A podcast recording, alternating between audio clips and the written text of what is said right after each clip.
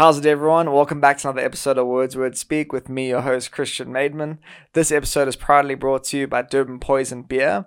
For those of you that don't really know the beer, I know some refer to it as uh, South Africa's first marijuana beer, but in fact, all the beer is is they don't they don't have any THC, they don't have no CBD. All they do is they replace a portion of the hops with hemp, and it tastes absolutely fantastic. We have one on every single one of our episodes, and honestly, it makes the episodes feel that much better. Uh, for today's episode, we have on a stuntman by the name of Deville. Yes, just like De Deville. I thought that was funny. Um, I remember when Mark first told me, "Yeah, we're having a stuntman on." I was thinking to myself, "Okay, well, definitely the first question I'm gonna ask him is like, so it was like Hot Rod your inspiration or Evel Knievel?" But I watched a video of him leading up to the episode uh, before shooting with him, and he's honestly like the modern Bruce Lee. Like he does those backflips where you turn through sideways and all that kind of stuff. Uh, he's been on really major sets like that of Maze Runner, and he's just got a lot of really cool stories, a lot of insight into the industry, and it was a really surprisingly pleasant episode. And I really think you guys are going to enjoy it too. So cheers for now, and see you guys soon.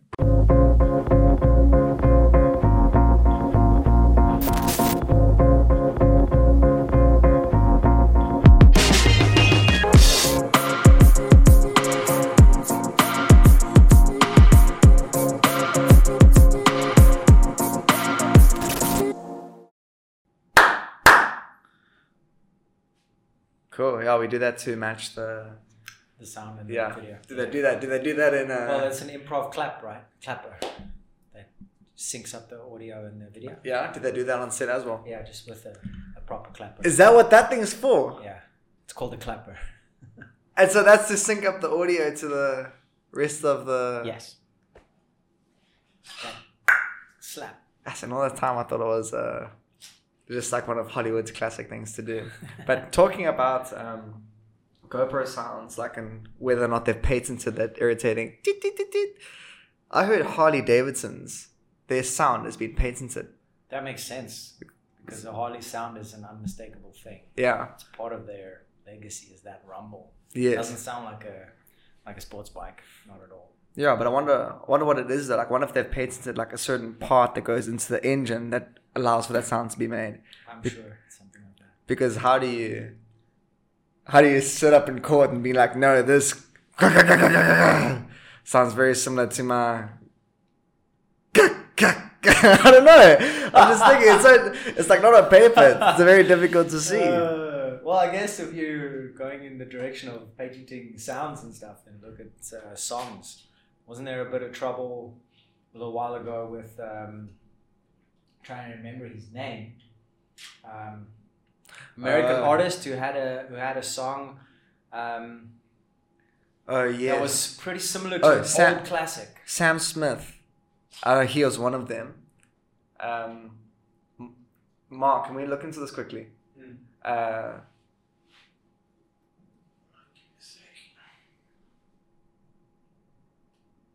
say uh, Sam Smith copies song.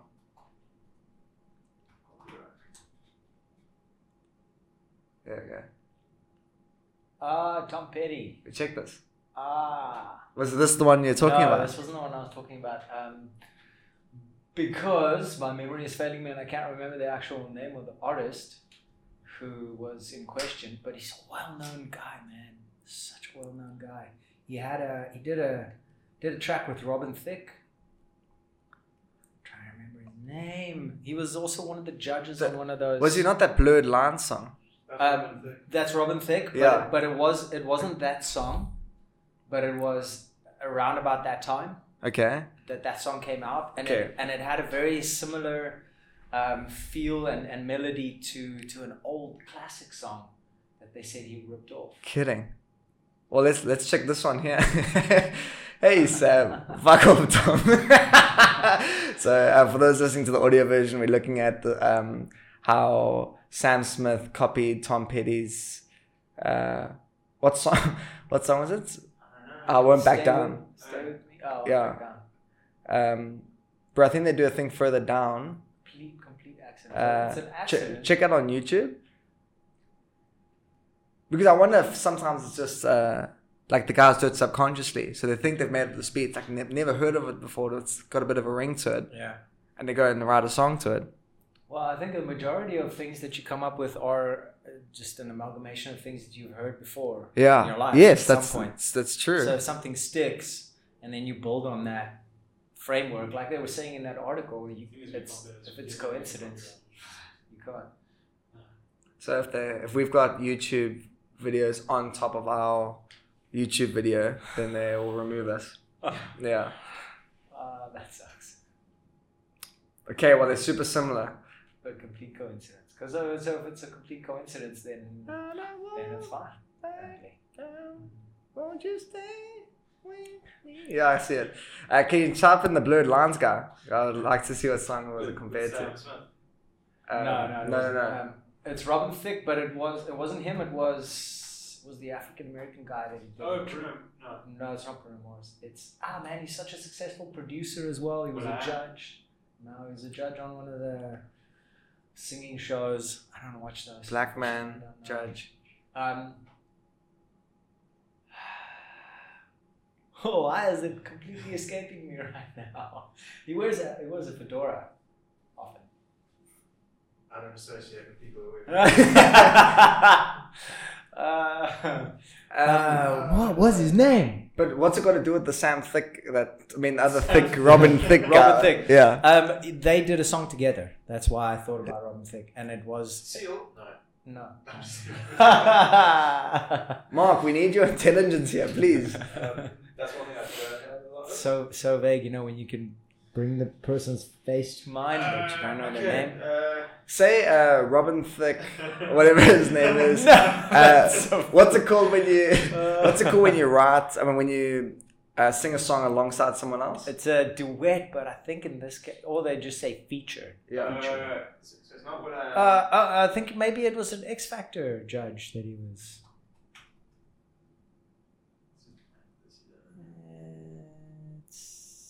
Wow. No, Okay, oh. no, no. The voice, the voice. Uh, That was Seal though, wasn't it?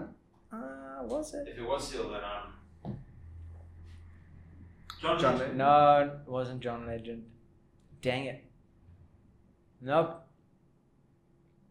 Um, can you type in this instead? Songs. Hap- act- his song, the song that Pharrell. not. Yes, Pharrell. Uh, So for Pharrell, ha- I think it is. I think it might even be that. Happy. happy. Uh, Or did you, we could just look for Pharrell uh, Copy. copyright. Happy copyright. Yeah. Uh, ah, copyright claim. Oh, there you go. Pharrell Trump's Williams use of- and Robin Ah. Thicke versus Marvin Gaye. Yes, that's a Marvin Gaye song. there we go. uh, There we go. oh, wow. There we go. Yes. Okay, so there we go. Pharrell Williams and Robin Thicke to pay Whoa. seven point four million dollars to Marvin Gaye's family over blurred lines. Wow. So yeah. What song was it though? they. Uh, it, it was, Blurred Lines. it's blurred lines. No, a verse. Like what was the Marvin Gaye Uh, song? uh, Copy their fathers need to create blurred lines.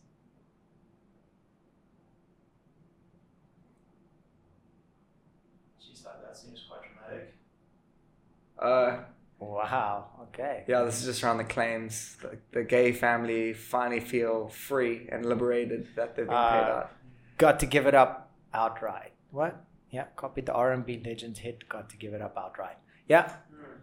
Shucks. Okay. So that's the one that that, that I know of Okay, cool. So outright.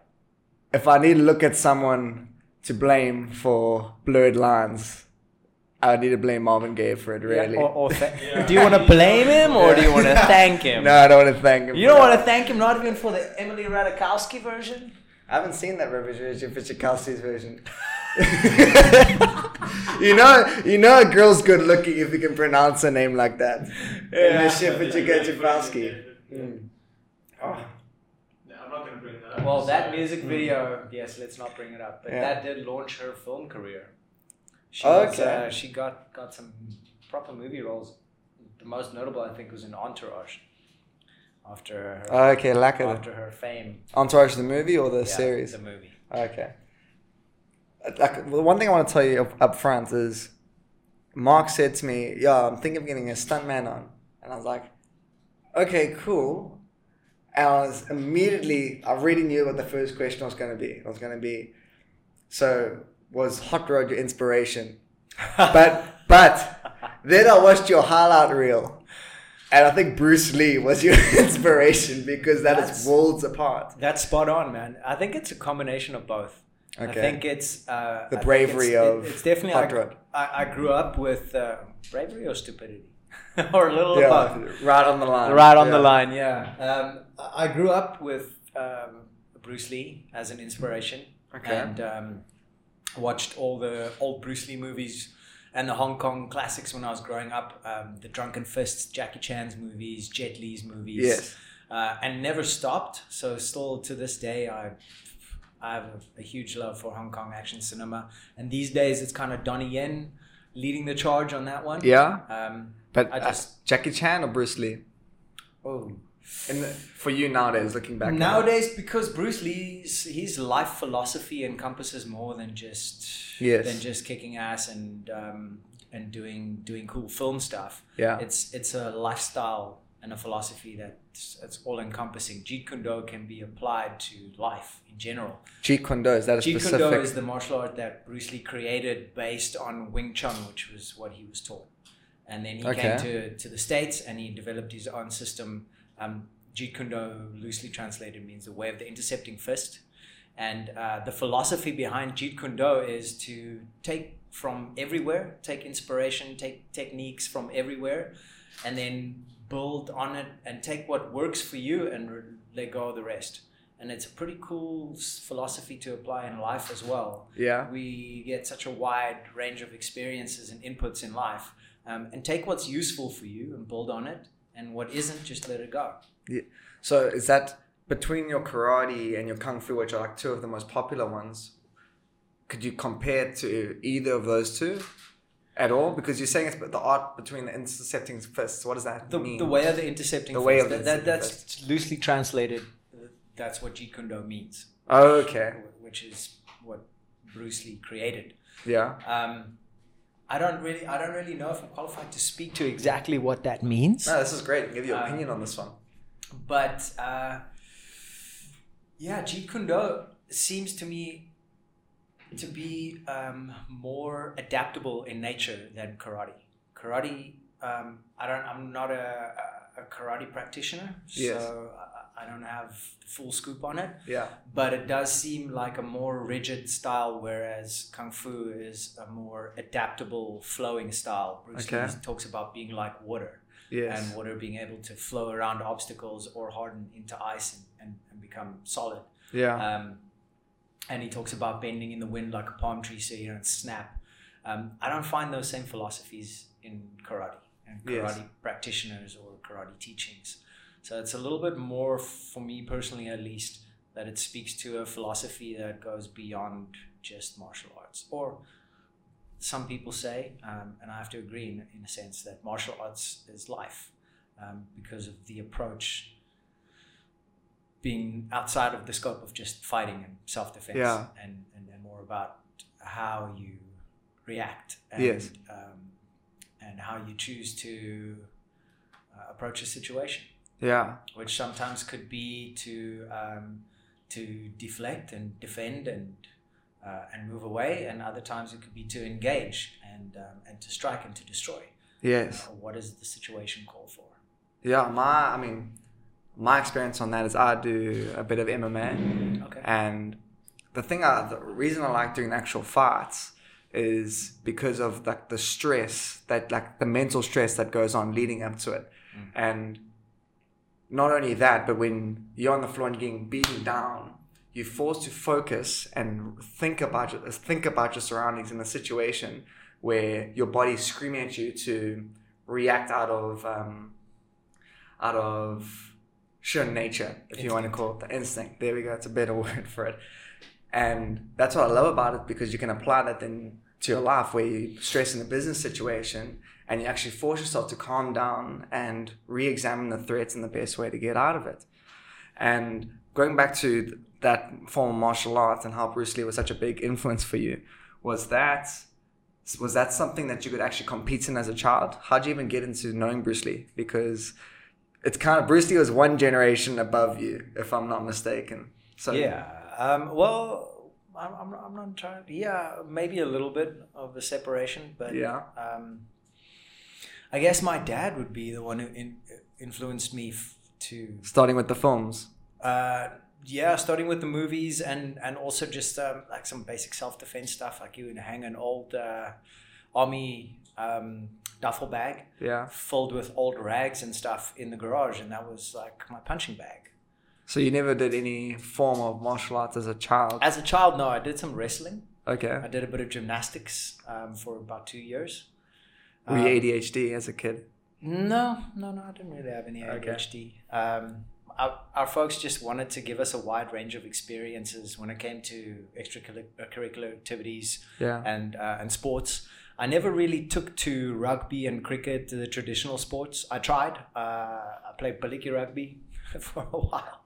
Yeah. I just didn't enjoy it. Um, I, I, I liked the idea of um, of gymnastics and the freedom that came with it uh, in terms of using your body to accomplish anything, and it's just your body. There's there's no other equipment, which still to this day with with fight stuff, with parkour and free running, the disciplines that I tend to gravitate towards have a certain purity about them because they don't rely on equipment yes. your body is the equipment.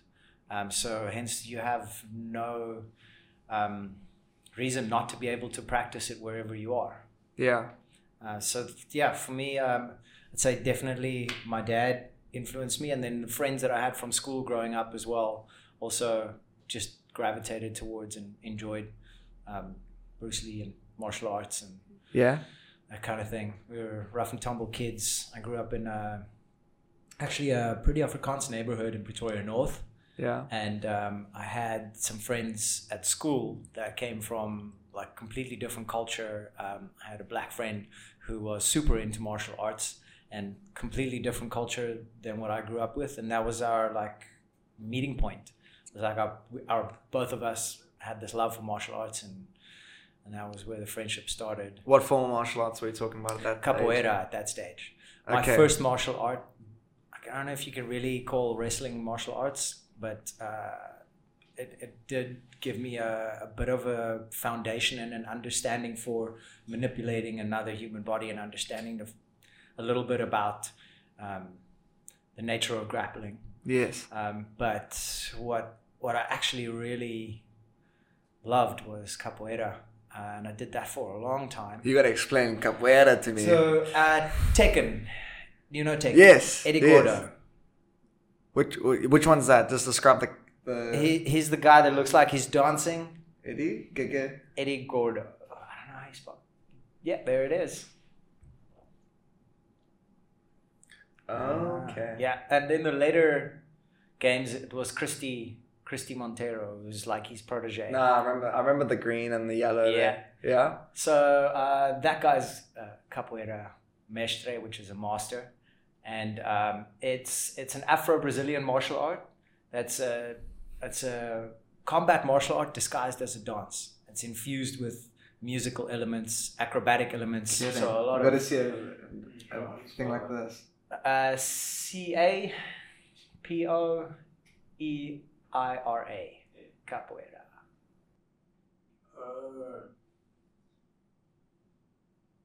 and it's all that- done to that the beat of eh? yeah, it's all done to the beat of music. Um, and uh, an implied strike is more valuable and more respected than an actual strike that lands because the aim of this thing isn't to just go in there and knock someone out. It's to play a game of human chess. It's to um, attack and defend, attack and defend, and there's a flow to it. And then spicing it up with these cool acrobatic movements, which you wouldn't normally use in a fight, but Jeez. but it's rad. It's amazing. Um, and this is what taught me rhythm. As a white boy, um, doesn't come that naturally, at least not to all of us. Didn't come that naturally to me. But capoeira, because it's based on music, a quick upbeat song means this kind of uh, Yeah. high octane jumping, flipping kind I of. see one of them try hit each other. you So- see, for that you'd have to look at at a combat capoeira Yeah. because, as I described, it's it's meant to be, uh, it's meant to be a human chess game where you try to outmaneuver each other. Yeah, because you can see they're not trying to force. No, because it would be very short. If you get connected with one of those kicks, there's so much momentum that you generate in, in those movements that uh, uh, if you get kicked, you're gonna feel it like way more than just a, a punch or you know or a straight kick because there's just so much power loaded into it. So if like if you're in a club and some capoeira, capoeira music started going on, everyone around you would be in trouble. Eh? uh, we used to actually do shows in clubs back in the day. You're kidding. Um, in Johannesburg, in Pretoria. Yeah, they used to have like a Brazilian party theme, and then they'd hire us uh, to do capoeira shows. Yeah. And were there so were there gyms in Pretoria offering this, or did you guys? Yes. So actually found out about it from a movie uh, called Only the Strong when I was, I think I was like 17 or 18 when I saw the movie. And I went, that's what I want to do. Um, Come on. And uh, yeah, there it is. Mark Dacascos, who's a, a martial arts actor that's actually now, you know, having quite a comeback in his career. He's the he's the bad guy in Y Five O. Okay, he's also the bad guy on John Wick 3, on the new John Wick movie. Okay. Yeah, Wo Fat. Yeah. he's bald. Oh, yeah. He's also in Wu Assassins, if I'm not mistaken. Come on. Um, but yeah, he's he's got He's some real really deal. really rad underrated movies. Um, he was also in the original Double Dragon. no. which is- Yeah, which is which is one of my favorite like old school throwback movies. Come on. Um, but yeah, this guy did a phenomenal job on Only the Strong, and I, and I just loved every everything about the movie. It's acrobatics, which I've been doing since I was a kid, but like backyard acrobatics. My dad would teach me how to run up a wall and do a backflip, and and I'd stack my mattresses outside, and I'd like jump and do backflips off of like bodyboards and things onto mattresses, jump off the roof. So I did parkour before I knew what it was Yeah. and just like action acrobatics, I guess, like backyard style.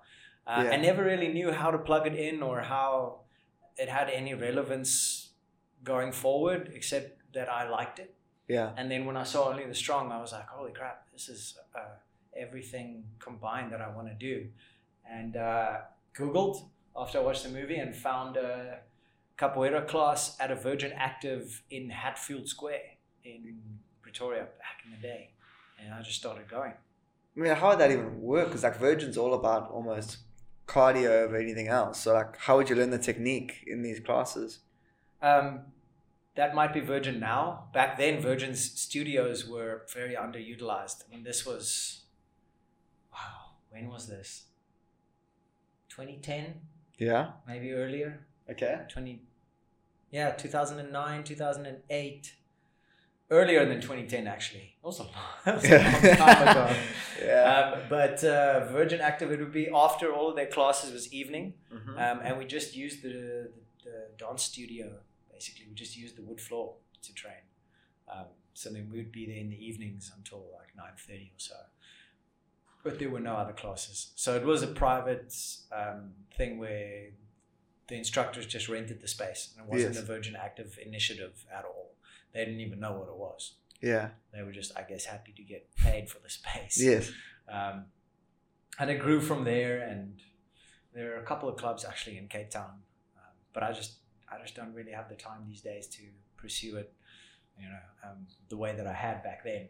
And you know, tastes change and different skills become relevant. Like now in the film industry, um, jiu-jitsu is very popular.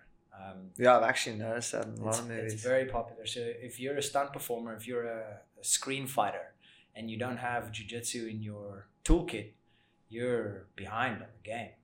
So you have to also look at what's necessary for you to do your job, and Yeah. then upskill as required. Because Jitsu is just like exploded within the last, I mean, the last 20 years. Mm.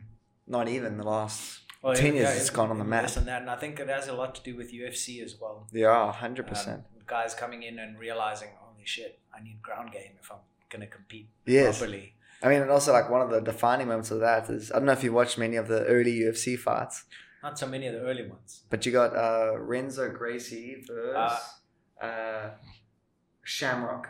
Yeah. Ken. Ken Shamrock. no? Can you just double check if it was Renzo Gracie for me? Or it could be Hoyce. Ah, yeah. He he came in and caused quite a stir, man. So, taking, taking down some some contenders Yeah. with his ground game. so for those that don't know, what UFC kind of started out as is guys from different martial art backgrounds came together to basically see which martial art form was the superior one. And so you'd get like your club brawlers versus the jits guys versus your judo guys versus your kickboxing guys and your boxing guys. And jits just outperformed everyone. Yeah. I mean, I don't know. Nowadays, I'm starting to see wrestling a lot more dominant than anything else. I mean, you look at uh, Khabib, you look at Usman. A lot of the Mm. the major title defenders and title uh, holders at the moment all have a base of wrestling. Very, very strong base. And Khabib especially as a f- he's terrifying. Yeah. Once he locks someone up, it's it's game over. He just dominates and controls and it's and it's over. Uh, we can't watch any of that Gracie fight, can we? Uh, Okay. Well, those that uh, do want to watch the fight, Renzo Gracie versus Frank Shamrock. no, I can show you guys, but we can't put it up. Okay. And the fight lost. Oh. This Oh, is yeah, this is the enough. Oh. This is enough. Oh no, did he come in like full gi and everything? Uh yes. So this is uh Shamrock two. Uh, No, I think I'm I think I've got the wrong Gracie. I think it's Angela. No, that is. Uh, just just take away Renzo. Yeah, Um, yeah, it's Hoyce. Yes, there we go. You're right. Oh, well, that's the whole thing. Yeah, so- Highlights. So check out. Uh, bro, there's not really any highlights. So what Renzo Gracie does is he just takes down Shamrock, who was at least 30 kilos heavier than him, and holds him down for 30 minutes until Shamrock's so tired. Yo, he's got him. Look, that's Locked he, down. he holds him like that for 30 minutes.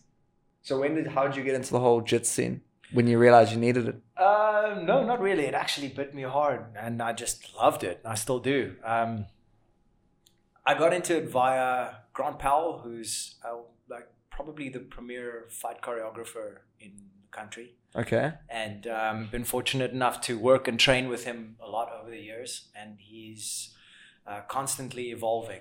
Um, he was one of the first guys in the probably the first guy in the actual stunt scene here to really push hard into uh, jiu-jitsu Yeah. and um, he's been incorporating it ever since into his fights and from time to time we would have just training days and, and workshops and stuff. Actually tomorrow i'm going to another training day. And uh, a lot of the emphasis is on jiu-jitsu and then combining that in with other elements like judo and um, uh, knife fights uh, the piper knife system which is like a Ken Yeah. Developed knife system. Is it piper? I think so. What's what's knife system? Piper is the Yes. Piper knife system. I think if you want to do a checkup for us there, I think it's a it's Yeah, a local Piper knife system, knife fighting system. You said this was developed in the Cape Flats. Uh, if I'm thinking of the right one, And what exactly is it that you talking about? um, it's this is one of the things that Grant Powell has done, um, but I don't know if this is the one that he's been training with a guy from uh, from the flats who's who's developed his knife fighting system. Check their School of Arms media. What is the Piper system? Yes, originated in South Africa. That's it. That's it. It's um. There it is. It's a method developed from the knife methods and tricks employed by gang members inside the prison system of South Africa. Sure. So Yeah. if we dropped you in like Pollsmoor, you'd be fine. Oh, I'm not a pro at this at all. Oh, is no, no, no, no. That's Grant Powell, um, and he's been training and studying Okay. this for a long time. But I mean, if you think about how the movies depict a knife attack and how a knife attack really happens, if you speak to somebody who's been through one, Yeah. it is not at all like what you see on the movies. It's not these like big overhead, like horror movie stabs. It's oftentimes the knife is hidden until the last second, and it's very quick, rapid strikes for for your vulnerable areas. Yeah. Uh, so it's it's not at all like you can do any fancy like kung fu deflecting the knife, catch it in your hand, kick it out of his. That's all movie BS. Okay. Um, so because you're so- gonna we're gonna look at your highlight reel at some point. oh, you'll see a lot of movie BS in there. The one where you're on the uh, on the top of the building Ah. and you're going against that guy. That's actually Grant. That Is I'm just speaking about now. Yeah. Well, you beat him, so well done.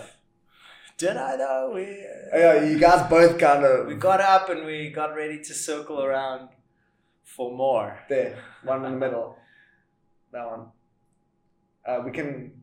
We won't get No, this trouble with YouTube for this, right? No, you shouldn't because we also didn't monetize it or anything like that. It's just our. This was actually our first attempt at uh, creating a really cool action Okay. piece.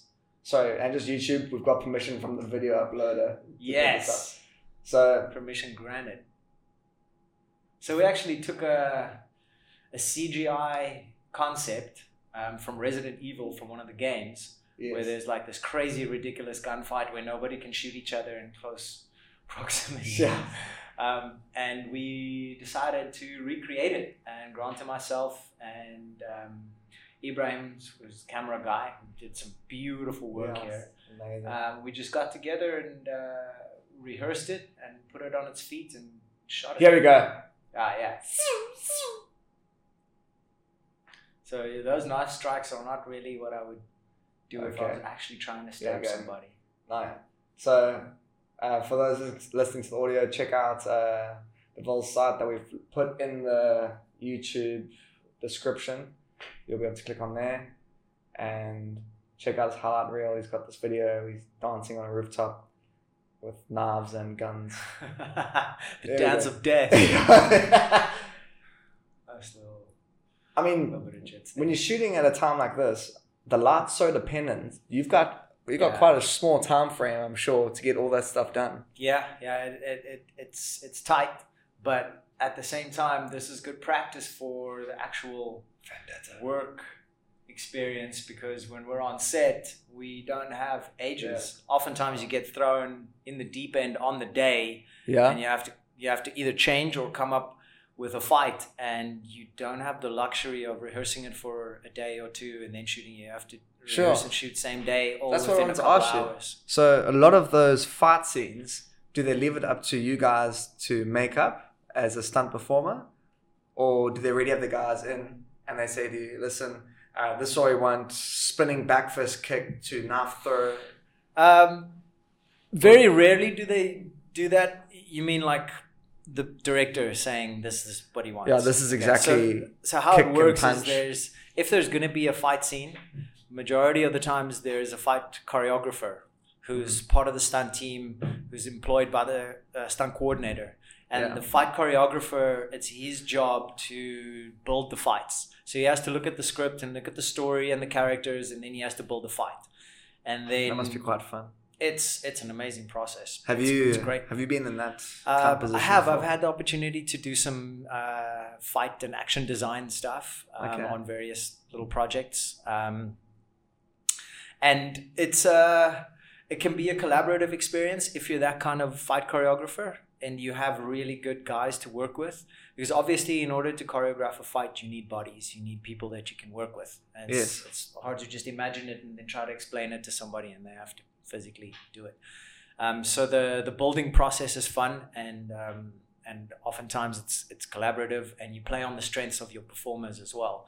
If somebody's a really good kicker, then you give him some good kicks. If somebody's a really good grappler, then sweet, build in some jits. If Yeah. it serves the story, that always is the most important thing. The fight has to serve the story, has to serve the characters. Out, otherwise, it's just going to look outlandish or out of place. Yeah. So within the confines of, of the story and the script, fight choreographer then builds this fight, and um, then you shoot a previs, which is um, basically, as the name suggests, a pre-visualization of what it's going to look like Oh, with with proper angles and coverage. Because a lot of times. Um, the director might not know how to make the fight look the best, but the fight choreographer, or the fight arranger, or whatever fight coordinator, has a lot of experience with how to sell certain things, how to make it look good, what kind of angles work for what kind of action we're dealing with. Yes. So then you offer up the previs, and the the higher ups give you feedback, and they say, "Oh, we like this, but maybe add this move there," or "Oh, we'd like them to crash through a wall or whatever," and then you build those things in. But generally, there's you know the fight choreographer will be responsible for um, putting the fight on its feet, putting it together, and then on the day making sure, standing behind the monitors and making sure that the hits sell, um, that there's energy from the performers, uh, so that it looks like a fight. Yeah. Um, That must get that must get tiring a lot of the times because I'm sure there's such, as you said like the, like the stunt coordinator, fight planner has to approve it. Then the higher up guys have to approve it. Then Yeah. it's communication back down. Okay, can we take it up again? Uh, please do that triple backs, backwards somersaults into Yes. building jump across over. Um, so during the previs, normally a lot of that gets ironed out. Okay. So they, they look at that, and then you might go in for for another day of of previs filming, where you, if you have the luxury of time, where you would then add in those notes and film it again and send it to them again, and then they'll Yeah. send their feedback through. Um, but when you're on set on the day and you're shooting, uh, firstly, it's expected that you're going to be able to do it again and again and again and again, and especially the, the gag moves or the big moves. You, as a stunt They're performer, called the- gag moves. it's called a gag. Okay. A stunt is a, a gag is another word for a stunt. Okay. Cool. Um, so in in a in a fight, a gag would be if you get like um, you know your feet swept from out, out from under you and you flat back on the ground. That's a Okay. gag. It's because it's it's hard. It's, yes. It's not really a, a, a soft thing. What an so- interesting way to, to call that. It's like, yeah, Mark got gagged yesterday. Well, we don't. We wouldn't quite use it like that. Um, you would say Mark did a gag. Uh, Um, I don't know about anybody really getting gagged uh, as opposed to doing a gag. It- yeah, there's, there are those movies. Though. They're out there. They're out there. The gag, the gag movies.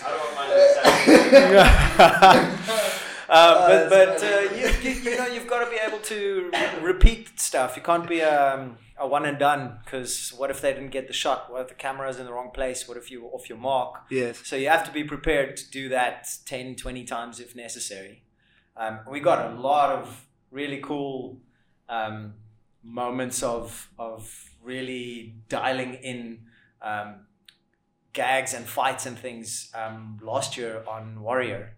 Um, speaking about the Bruce Lee stuff earlier, last year they shot a series here called Warrior, which is based on the writings and life of Bruce Lee. And um, his daughter was actually executive producing, and I got to meet Bruce Lee's daughter, and it was like a like a mind blowing, incredible day Yeah? for me, like a bucket list kind of Come thing. on. Um, and she's incredibly nice, um, and came and said hi to all the stunt guys, um, and uh, took photos with us, and super encouraging person. Um, Can you see Bruce Lee in her, uh, yes. Is it? yeah, you can, you can. Um, yeah, there it is, Warrior. Um, so the, actually, the guys that worked on Warrior, um, the actors, the leads, they're on um, Mortal Kombat shooting in Australia at the moment.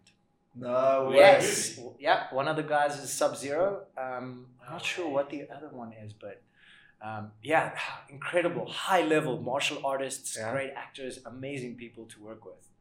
Um, but uh, yeah, the fights, the fights had to be next level. It's a Bruce Lee thing. Yeah. And they, they definitely were on the first season. We're all waiting for the second season to come out now. Should be releasing this year sometime. It's gonna be a silly question, but did they have to kind of make you look Asian? No, no, I didn't uh, play an Asian character uh, because Okay. it's it takes place in San Francisco. Okay. Um, so there are uh, Irish characters, there are American characters, and then there's a lot of Chinese. Sure. Um, so no, they didn't have to. That would be very politically incorrect. Yeah. it would not go down well. Um, Yeah. But no, there were plenty of opportunities for us to to be thugs and bad guys. oh, so you're one of the bad guys. I am. Okay. Uh, Michael Bisping was actually on the second season. was he on? He was here for Warrior. Yeah, yeah, Crazy. Yeah, I, saw, I remember seeing that. Did you meet him? Yeah, yeah. nice What's guy. he like? As nice He's a cool guy. He, he almost had like a an unfortunate mugging experience here. It was all over his his um, Instagram, so I know I can talk about it. But a bunch of guys approached him and they asked him for his wallet. And they had no idea who he was. No, no, Dude, I wish I could have seen that. and uh, and uh, they, th he thought they were Joking. like, joking because they they just said, "Hey, give us your wallet." He's like, "Oh, you guys," and then they were like getting serious and getting pushy, and um, and he just like no, pushed one of the guys away and just walked away or ran away. I can't remember. Kidding. Stories on his Instagram somewhere down down away. How long ago was this? Uh, this was last year, Feb March. Oh, there- there's a- ah, there he is with one of our friends from Kazakhstan. You might be Um, in the background of all those photos.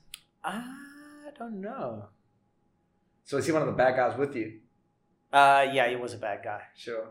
Um, Oh, so go a little, that go a little further down. Um, I'm sure his his mugging story is going to be a little, little further down on there somewhere. uh, for those that don't know, Michael Bisping, he was a UFC middleweight, middleweight champion I'm not sure. He seems Um, like a couple years back, and he actually retired due to eye injuries. Um, Wait, he nearly wow. went blind. Yeah. There's a lot of stuff. There, there. go uh, up go up one more. On the right there. I wonder if I'm possibly not in that. No, no, I'm not in that one. no, actually, we weren't really. We're not supposed to release these photos because the series hasn't aired yet.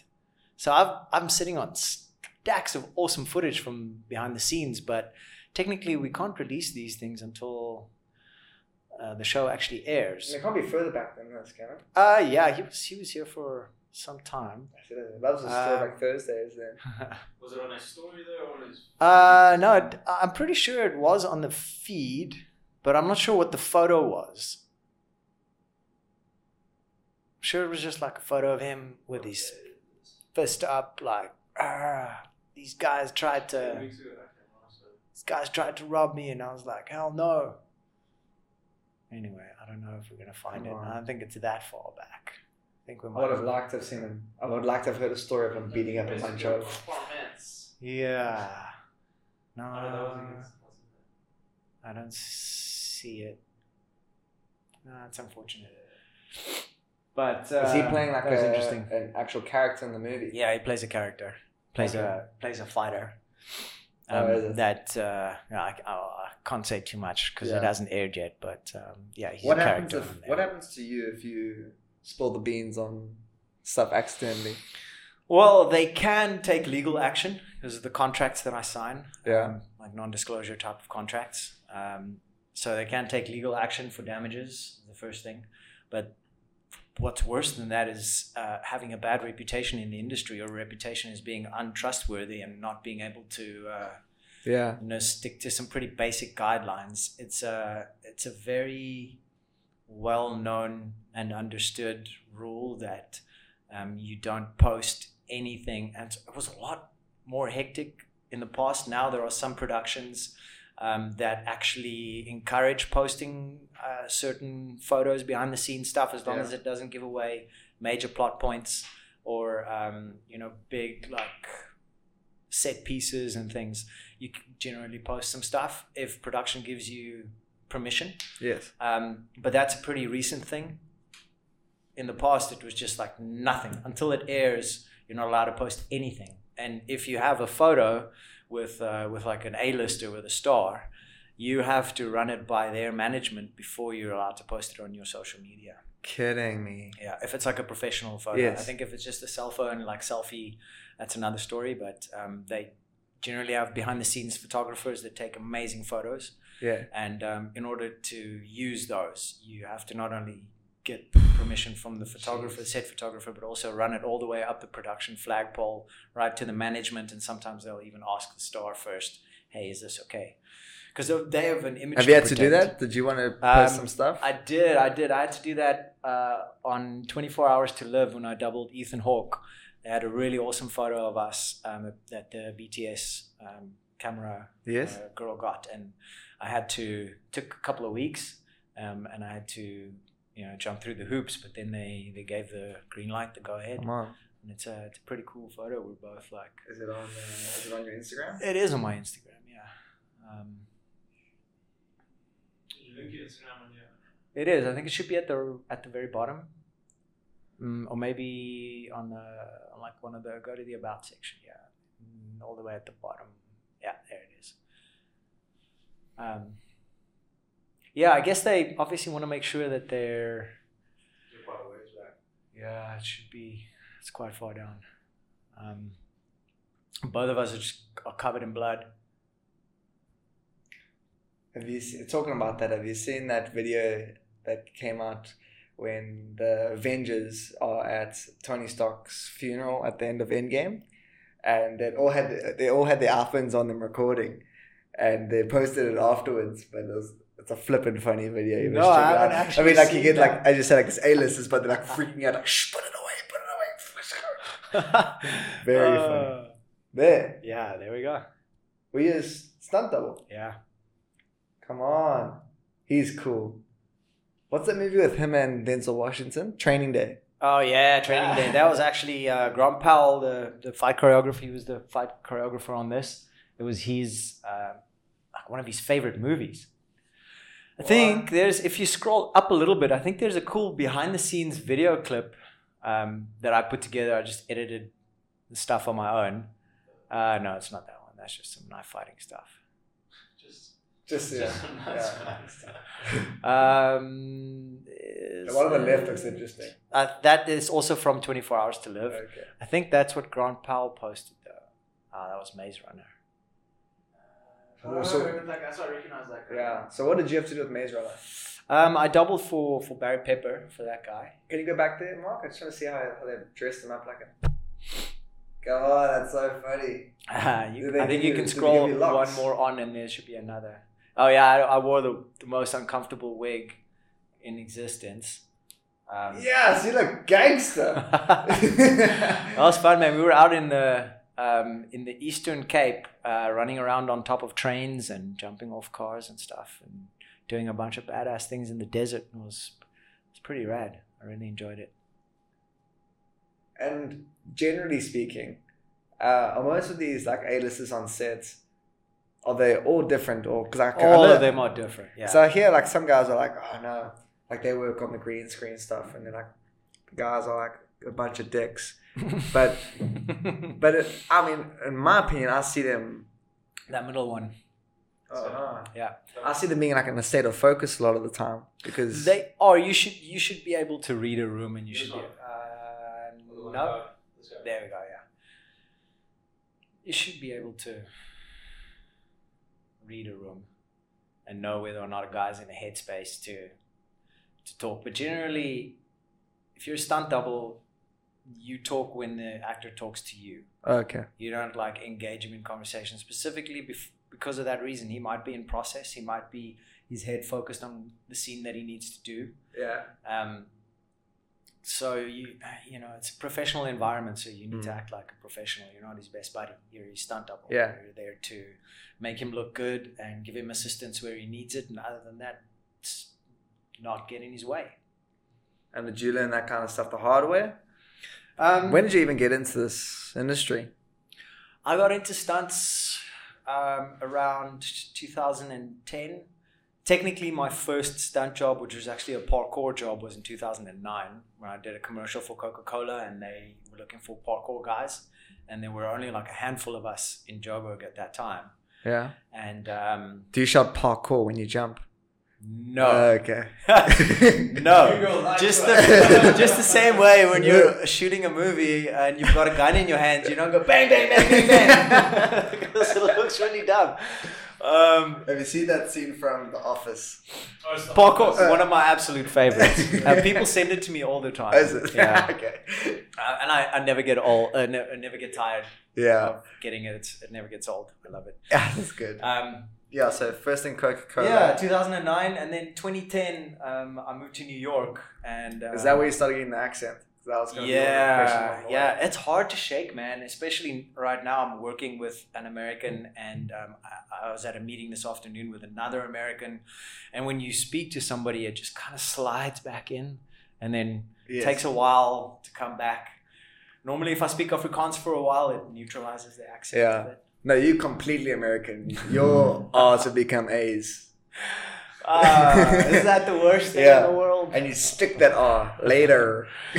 oh man, I, yeah. At some point, I, I think I'll, I'll I'll be able to jump fluidly Yeah. between the two. But I also think it's kind of good for your career. In a sense, not just because I see you do a bit of acting as well.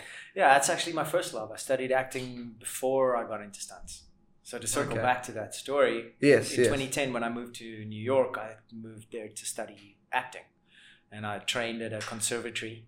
But at the same time, while I was studying, I was also training parkour on my own, and connected with a parkour group there, and then via You must have loved doing that in New York. Oh man, it was amazing. There were so many places to do parkour. Ah, Cops were a little bit much serious. um, because they don't understand what it is. yeah, They but also they it wasn't like, as, as popular as it is now. So Yeah. they just saw like kids jumping off stuff and running away, and, and cops didn't quite know. yeah, it's like I don't know, I didn't, I didn't also, read this in the manual. This might be controversial, but ah, a lot of cops in America can just be like assholes.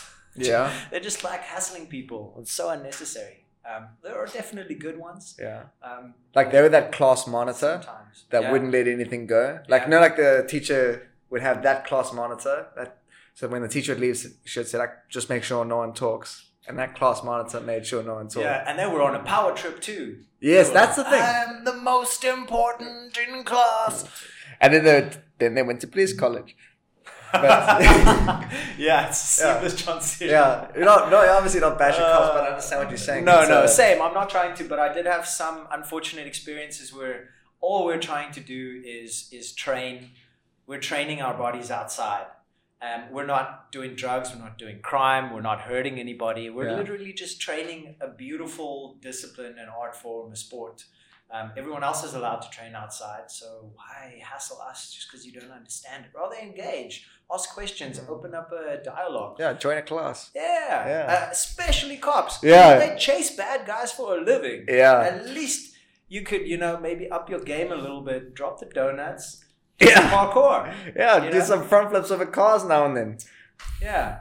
Um, That's how you get a promotion. So that definitely, uh, definitely, New York offered a lot of awesome opportunities for parkour. What areas would trigger cops most?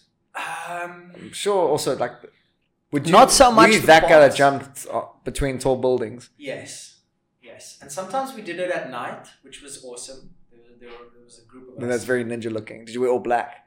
No, Uh, Well, not intentionally. and those- and those you don't really want to look like a criminal when you're doing parkour at night. You don't want to get shot accidentally, which is a high risk thing in South Africa. Yes. Um, not so much in the states. I think it's a little bit better, but then again, who knows? Um, But surely, like if you do that, like if you're doing so much of that, you must have had some close calls. you know me getting shot? No, the At- the, the jumping on Oh, between the oh yeah, buildings. things breaking under you and falling and like miraculously not dying. But that, that's the part of parkour that people don't always really understand is that um, as much as it is about uh, navigating obstacles and jumping and flipping and you know doing all kinds of ninja things, it's also about how not to get hurt and how to fall correctly, which is one of the great reasons why it segues so beautifully into stunts. Because it's it's a discipline where you learn how to mitigate risk if something goes wrong which is what stunts is. Okay. so you it's it's you know it's related it's related to stunts. It is stunts Okay, so when you moved to New York, when you weren't studying actors' playbooks and jumping between the Eiffel Tower and no, not the Eiffel Tower. Uh, Bridge? Brooklyn- no, that's not, Empire State Building. Ah, Yeah, okay. You used to sing the song to yes. Uh, I was listening Yeah. to that song uh, on repeat on my flight over there. I was so Really? so you, did you put your head out of taxi and play the chorus while you go through Times Square?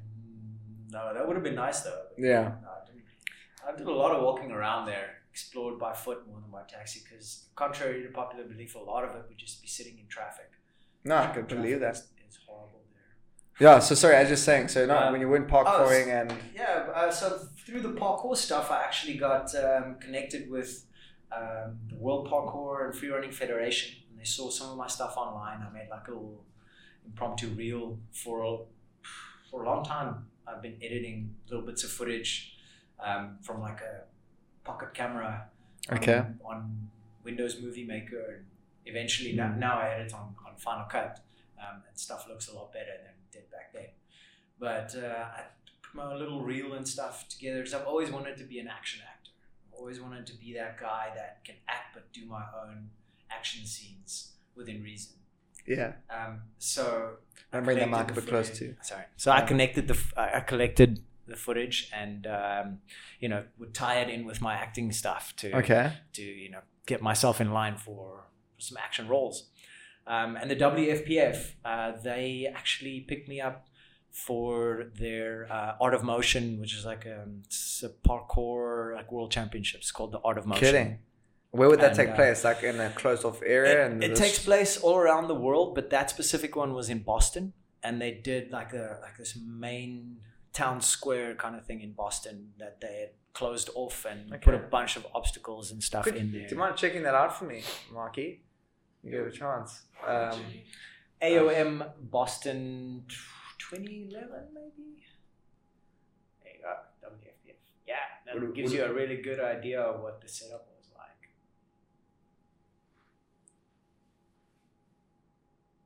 sure. Guys must get super injured, eh? Sometimes, well, I broke my leg here in this competition. Do we see it? I don't know. Actually, I haven't seen this video before. Where um where are most of these guys from that do parkour?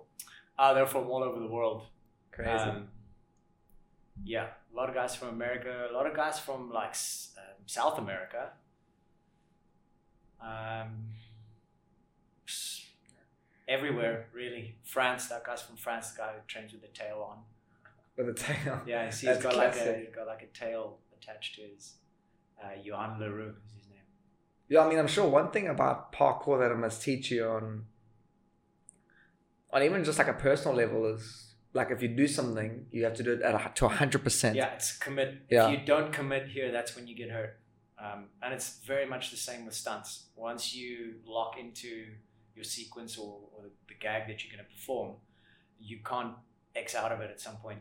You have to commit all the way through.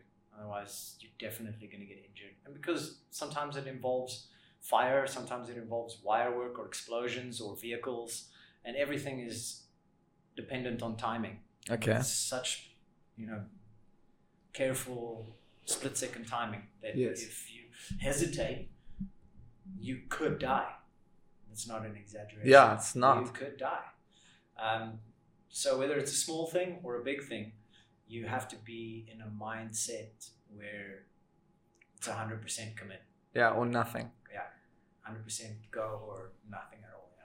So then, while you're at when you're studying in New York and you actually started getting into the stunt side of things, did you decide actively that hey, I'm actually going to pursue the stunt stunts more? I mean, No. because that kind of just makes sense for someone like you. Yeah, well, stunts didn't actually happen for me then in New York. Um, so via the art of motion thing, um, towards the end of the competition, which is when I broke my leg, I slipped on the roof of a, a car that was wet with rain because on the final competition morning, it rained, and then they stopped the comp and they dried all the obstacles. Except and the then car. It, it went again, and well, the car was dry except for.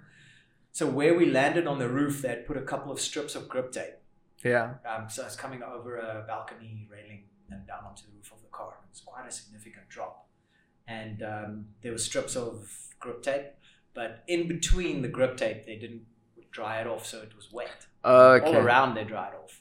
Um, and one foot landed on the grip tape, one foot landed on the wet roof of the car, and that wet foot just slipped underneath the other foot, and I like literally sat on it and snapped the fibula and dislocated the Fibula, ankle. jeez. Yeah, so the, the bone here broke, and then the ankle that was a lot worse, completely dislocated.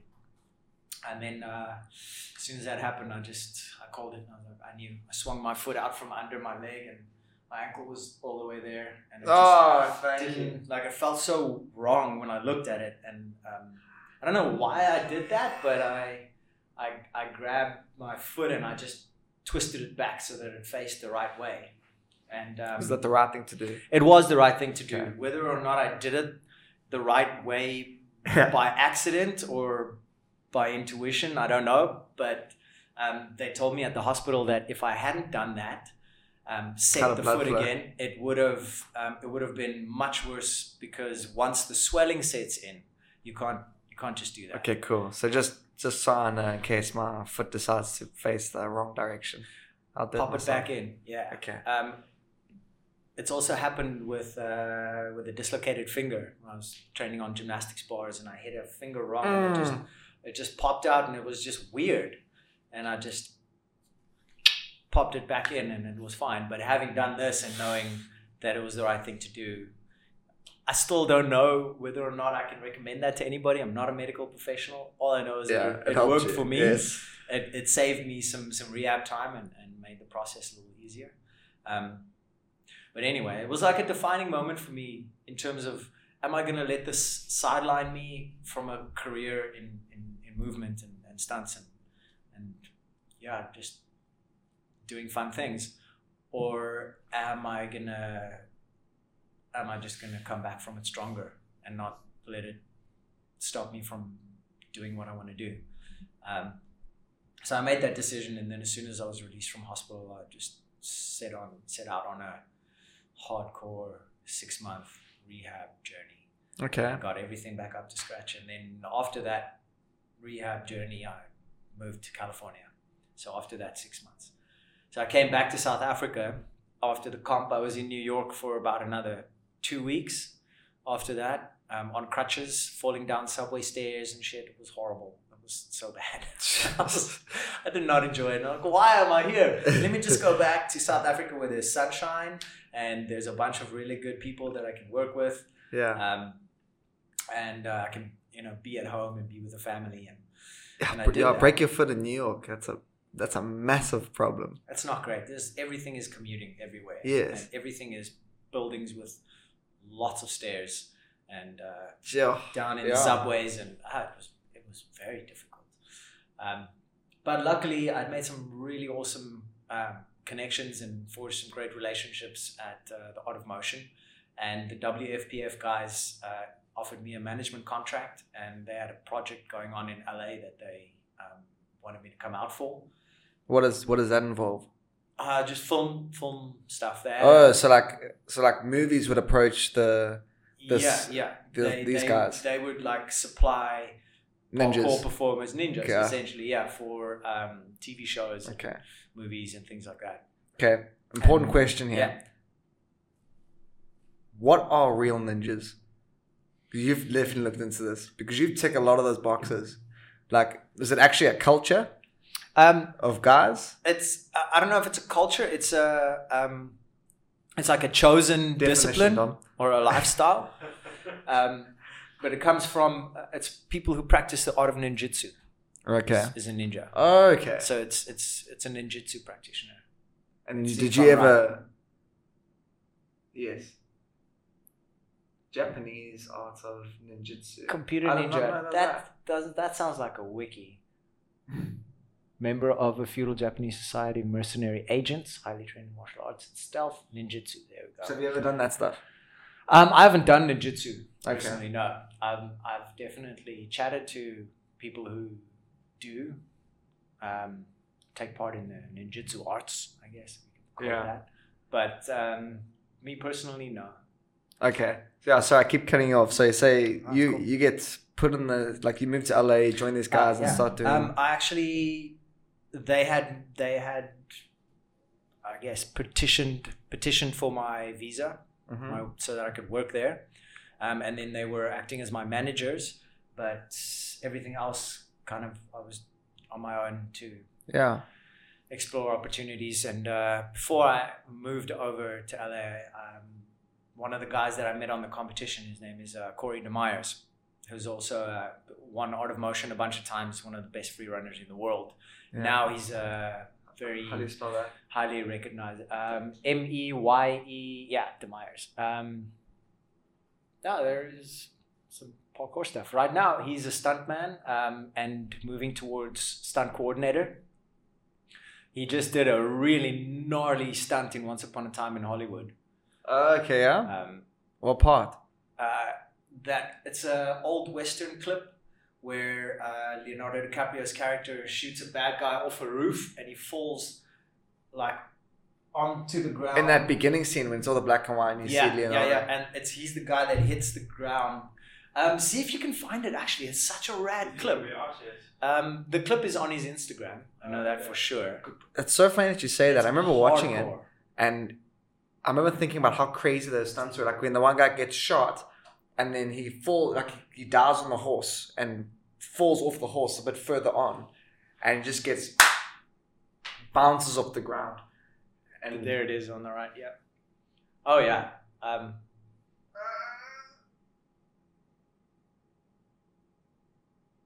No. yeah. What's there? It's a it's a, a thin mat hidden underneath the breakaway boards. But that oh, is a legit stunt. That is Did he die? Did he, did he break No, vertebrae? check- I'm good. I'm good. Okay, let's try another one, but just. That that guys is a that is a high fall. A proper like not onto a box catcher or or a big pile of mats. That's a real stuff. But then did the CG is No, clothes there's on? Or is this a practice thing? Like, CG's clothes on. Because like it's Dude. like, you know, but you know what I mean. Like that's it doesn't look like. No, no, no. That's those are rehearsals. Yeah. Okay. Those are all like rehearsals. That's, that's How how many times did you do this in a day? Uh, I don't know how many he actually had to do on the day. He obviously had to do the rehearsals, and then on the day, look if if if it's good, if all the elements are in place, camera was at the right place, actor got his cue, um, and the stunt went well, then you just have to do it once, right? That's so gnarly. It's Uh, like- making chiropractors rich. Yeah, it's like I just imagine like the the meeting beforehand, like all the stuntmen are standing there, and the woman's like, "Okay, I need you to move across to inside the saloon. You to next to the horse. You on top of the building." it's like, well, that can't be going well. yeah, that's um, that's awesome. So Corey was the guy that got me into um, Tempest. So Tempest was where stunts started for me. Tempest is a free running academy. Okay. Um, they actually started out as Team Tempest, which is a bunch of pro free runners turned stuntmen. And they've doubled, like the, the guys who founded Tempest have doubled in some of the biggest movies in Hollywood. They've Crazy. Superman and Spider Man and yeah, Um, once upon a time in Hollywood. once upon a time in Hollywood, you know, they they they are legit OG Crazy. st- stunt guys, and um, they started this uh, free running academy with the aim of spreading parkour and free running to the masses. And um, I was super fortunate to be one of the first coaches, along with Corey. Um, and that guy there in the America shirt, Jesse La Flair, he's Yeah. also like a worldwide global icon of, of parkour and free running. Um, and I got to I got to coach at the academy with these guys, and sometimes we would get called by the um, by the, the higher ups, I guess, or the, the founders, founding members, to Yeah. be part of their short films and their personal projects, um, which involved stunts. So that's how I got my start in stunts. Um, there's there's a, long-standing tradition in stunts that you pay your dues before you get your opportunities to to do gags and things before you get given the responsibility of of doing a stunt you pay your dues which means that you're there doing um, shit work you're cleaning mats you're building um, box catchers you're tidying up equipment Okay. but all the while you're watching and you're learning um, I and, see.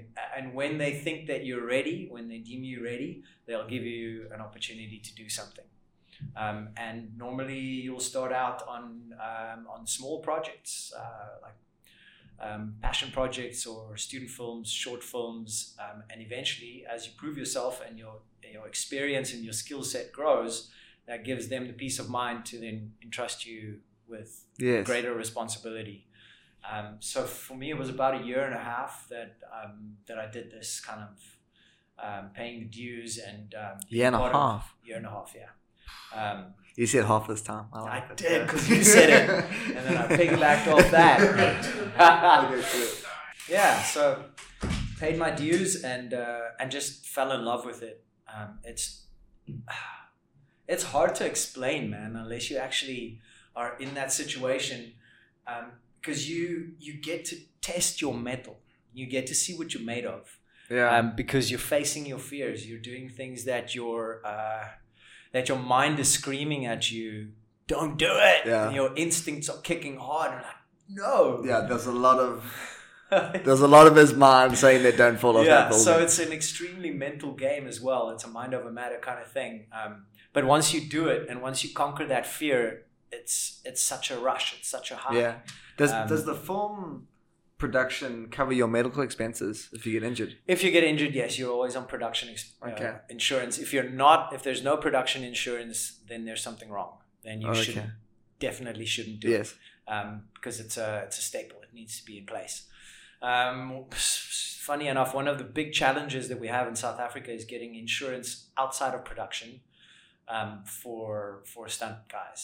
Um, we had a pretty good policy with Momentum, but the guys just backtracked on what they told us they were gonna allow, um, and they just. I guess they weren't making enough money off of it, or it wasn't worth their while, so they cancelled our policy really recently um, in a pretty shitty move because they promised us that, that they would never do that, that, it, that this would remain for the performers um, and it wouldn't change and whatever. And then they, they did. So, okay.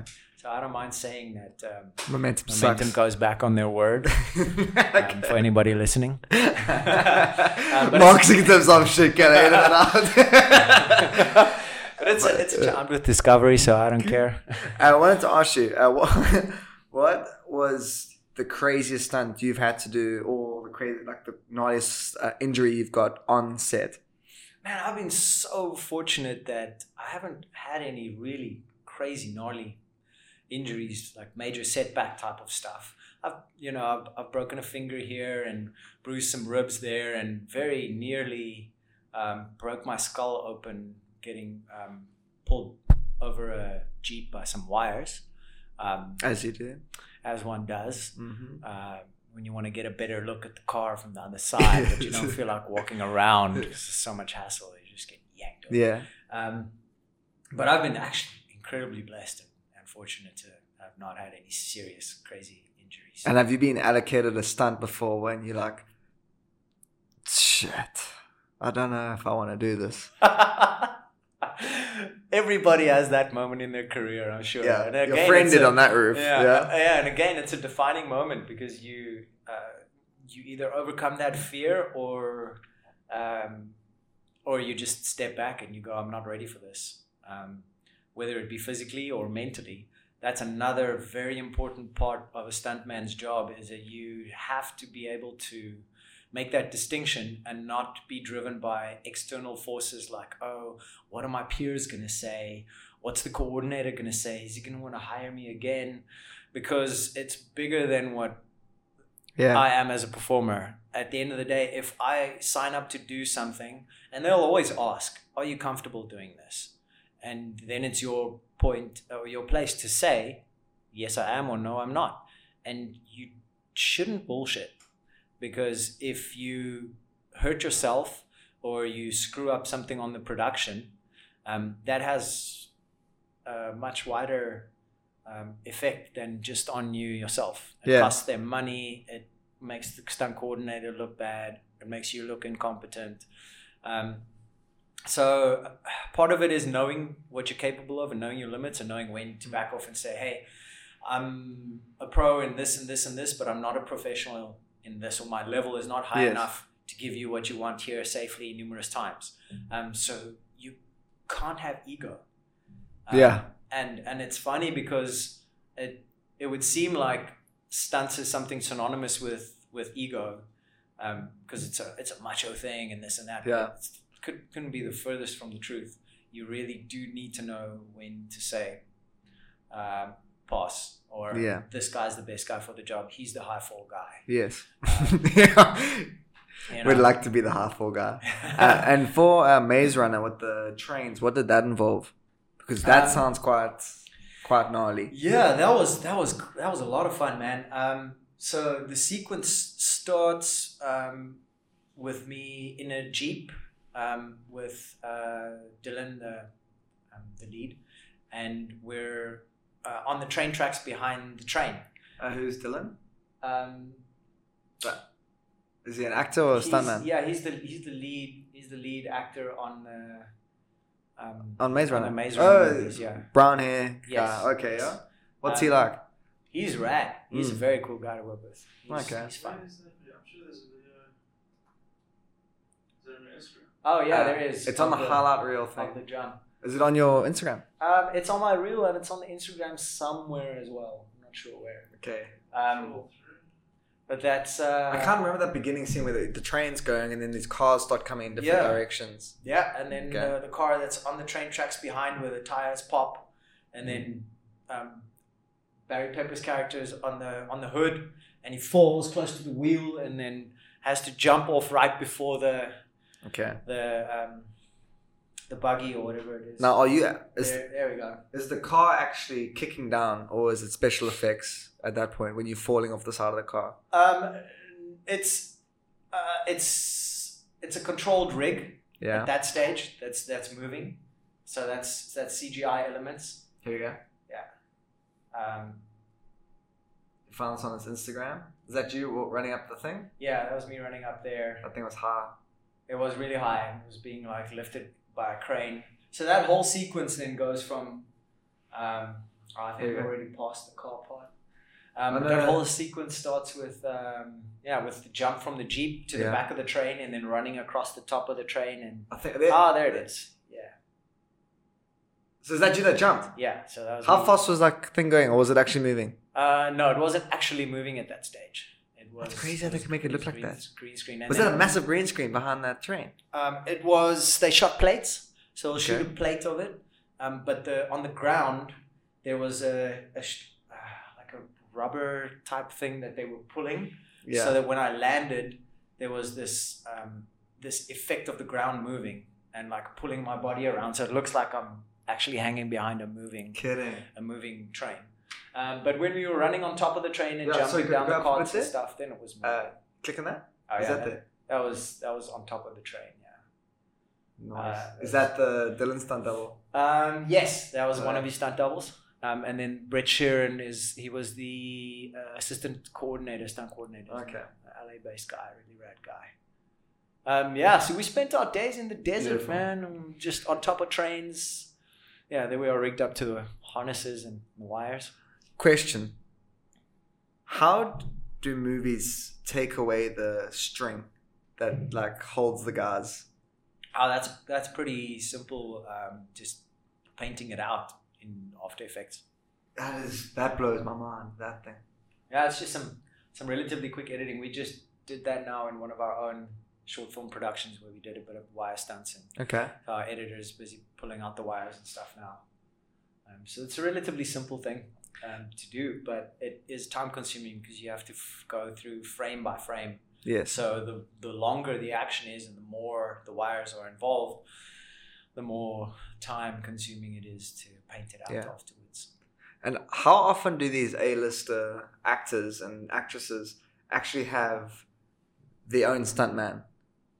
So they've like so like Tom, I think Tom Hardy has got his own stuntman that he uses all um, the time. So so it depends. Um, some of the guys have have their own stunt guy that travels with them all around. Um, Yeah, like Bruce Willis's guy must get paid. um, one of my good mates now um, is uh, Vin Diesel stunt double, and he got. oh, they shot here recently. Yeah, yeah, we shot blood uh, Bloodshot here last year, and um, then he went after that straight onto Fast Nine to go and double him there. What's he like, Vin? He's an interesting character. Okay, I Why- understand what he from a bunch of people. He said there's a twirly. he's a colourful. Yeah, interesting, interesting that's what it is. person. What does colorful mean? He's not Yeah, boring. he's He's not boring. That's for sure. He's he's not a he's not a boring guy at all. Is, Obviously, his, is his voice really that deep? Um, it's, it's deep, but it's not like it's not like in his movie scenes deep. Okay. No, the movie voice is an entirely different thing. Yes. Low register, kind of husky. Quarter high. mile at a time. Yeah, the movie voice is very different. Um, but no, he's he's he's um he's uh, generally a pretty jovial guy. Because Um, my my girlfriend actually worked on the set that they did there in Kalk Bay. I don't know if you know. okay, They did a scene there. She was one of the extras. That's drop her at like half past four in the morning in town for a scene that they're supposed to shoot at one. And Vin Diesel just didn't rock up that day. Don't know if was sick. I don't, don't want to trash talk Vin Diesel, but everyone had everything ready. Yeah. And uh,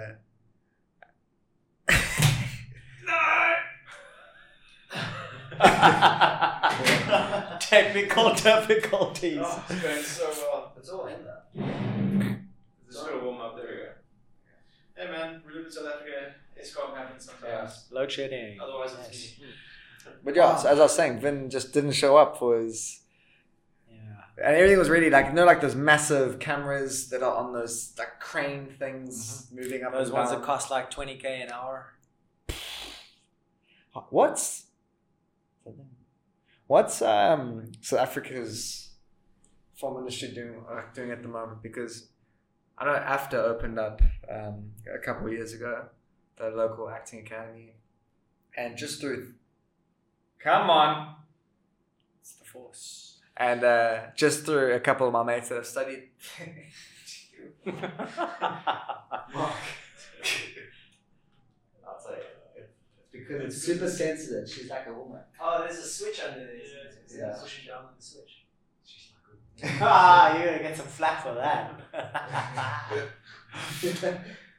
Mark won't put it Yeah. Yeah. Yeah. Mark never. Mark always edits out all of his cheeky lines and he puts in all of mine. That's because I don't have a mic, but I'm good. Yeah. also, the guy who's doing the edit holds the power. Yeah, he does. That Mark works at like three in the morning and then he starts getting creative in the early hours of the morning. But uh, yeah, so going back to my question, I wanted to ask, um, how's the the local our local film industry doing? Because a lot of the time we watch South African movies and, and it's like the moment you hear South African accent, it's like nah, no, not not a fan. But I really Yeah. enjoy Trackers. Okay. I haven't seen trackers yet, so I, Okay. I can't comment on it. But um, I do know that the international outlook or the international inlook, when they look at South Africa, they don't see us as really content creators. They see us as service providers. This is what I've heard firsthand Wow. from internationals, producers, and so on. Okay, so what They do you see mean by us- service providers? Service providers, as in, um, they bring the majority of the talent and um, and the the funding and the you know directors core core team.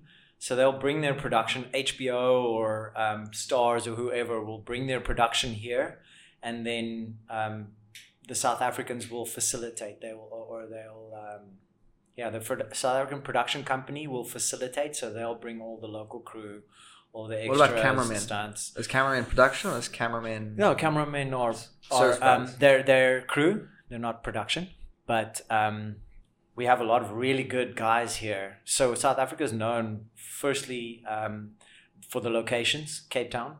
Cape Yeah. Town is rich and abundant in in diverse locations. You can play a lot of um, surrounding areas for different countries. Yes.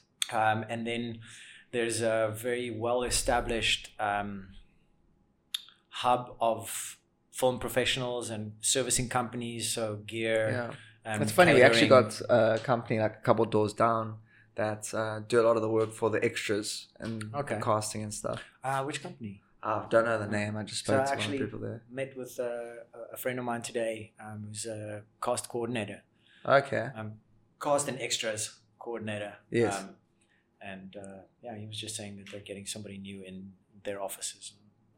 I don't know where their offices are, so I thought, Okay, maybe, cool. maybe here. Yeah, maybe. Um, yeah. So, uh, more on the sides of, um, yeah, you know, extras and uh, stunt people and crew. Do they bring down their own gear? Like, No, we have. Uh, I mean, Panavision is here in uh, Milnerton side. how much are those movie cameras costing? Uh, they're upwards of a million. upwards from a million. Yeah. If you're talking about the high end, high Yes. end with lenses and everything, with the kits and stuff. But there, you, I don't think there's anything under 100K. If you're talking about Yeah. Arri, Arri Alexas and things like that, which are Come on. major rigs. And then the, the glass alone is, you know, your lenses are like 50, 60K upwards just for lenses.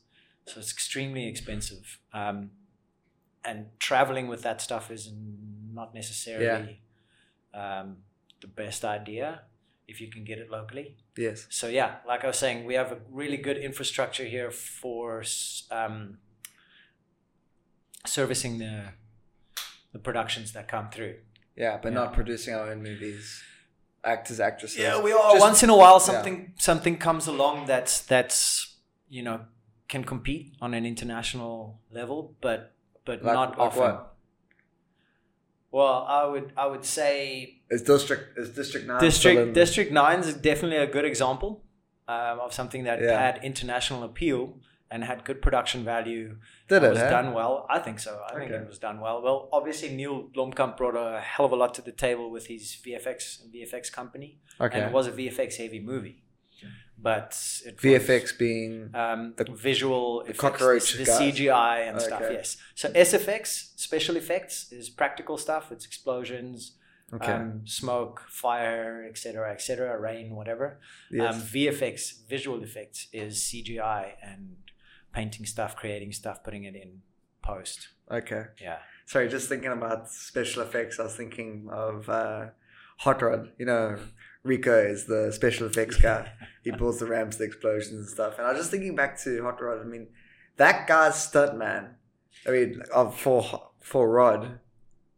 That's the better. They must have paid that guy so much money because you see that over, like we uh, Marky when you're done there. Can we look at the? I, I can actually do it for you if you're busy. Uh, the Hot Rod st- first stunt. You'll remember this one when the, he tries to go up the ramp and the ramp caves in and he just flips over and Rico's like, "Yeah, I probably should have enforced enforced the ramp." Yeah. Here we go. All right. Every stuntman has seen this movie for sure. You can't just sound it. Oh, he says, to Rico, Don't "Have you give a shit read how for?" much of this you know. that stash. Uh, if you're listening, if you're listening to the audio, listening to the audio, you need to check out uh, Hot Rod's opening movie scene. We're watching it on YouTube at the moment. There he goes, going for it. That is so sore. it is so gnarly. Yes.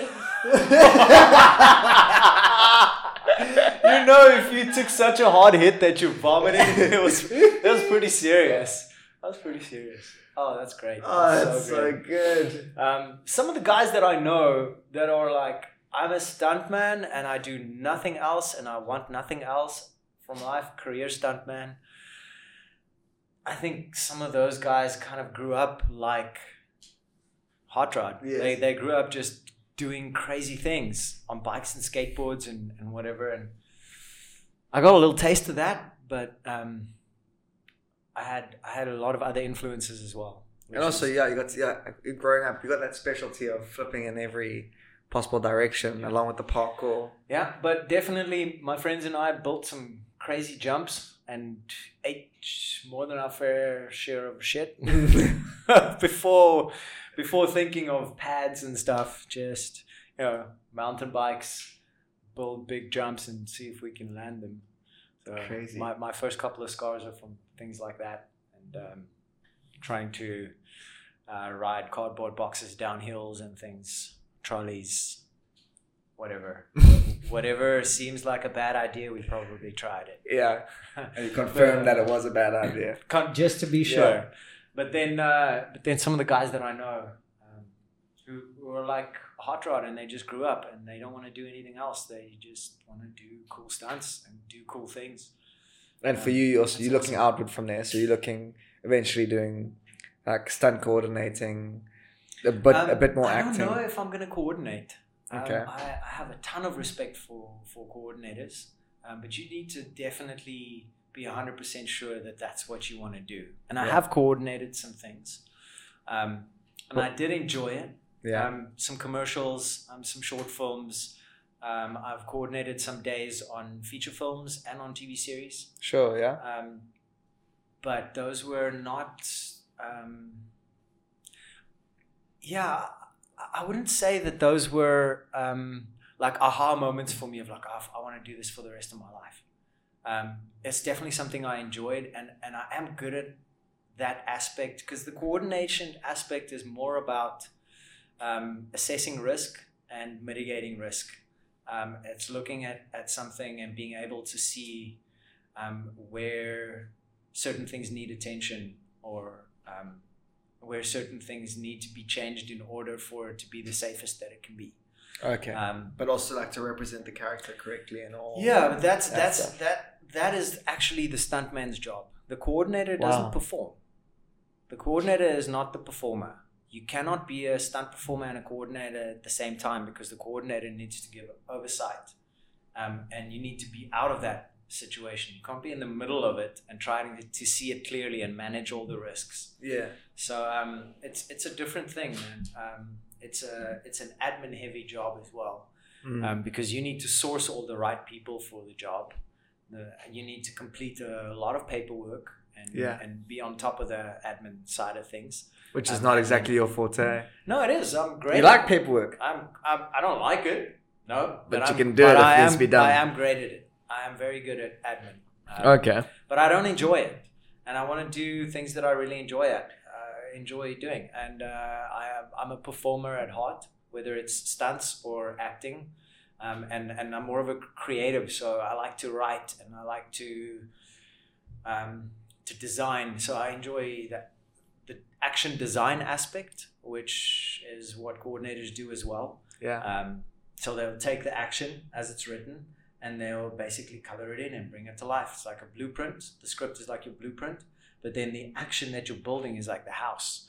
So you don't know what a house is going to look like just from looking at a blueprint. Yeah. It's the You get a architect- idea. It's the architect and the builder's job together is to. Okay. Well, the architect creates the blueprint and the builder builds the actual house. So Um, then, what do a lot of the stuntmen end up doing as an as like that next career path after their bodies can't really take the the hits anymore? Um, well, a lot of guys do transition to um, coordinators or to fight choreographers, something like okay, that. Okay, cool. Um, For you? also, guys do SFX and they, they move into like blowing things up, Yeah. which is still Which is fun. in the same vein. Um, or they become second unit directors. So then they direct the action, which is, I think that's kind of the, the pinnacle for uh, a stunt person who has bigger aspirations Yeah. is uh, the pinnacle would be second unit director or director because second unit Okay. directors are responsible for shooting the action second unit is generally like Well, okay, that makes sense. um, oftentimes uh, main unit will shoot action as well but second unit is usually Okay. dedicated to it I got uh, Um, Mark breathing heavy there because we, I think uh, the we're on our last camera. That's about to kick wow. off. wow it's nine o'clock already Yeah, Holy moly, man. that? It's to be having moly. fun. this So- is so cool We're gonna wrap it up, bro. I had such a good time with you. Or maybe even do this again sometime. Yeah. I really enjoyed listening Uh, to it. I know you've got a lot more stories up your sleeve if you were wearing sleeves. Ah, it's a bit out. Uh, and yeah, man, all the best uh, for your future ventures, and we'll definitely have you on again sometime. I Awesome. really like that. Awesome, awesome. Well, it's been great. Thank you very much for letting me share some crazy stories. Cool. And, Thanks for uh, sharing them. Yeah, man. I love being here with you guys. Thanks for having me. Like it. Cool. And that's a wrap. Os. I love how you let me know. It's like. No, I don't know how else to. I had no. I was like.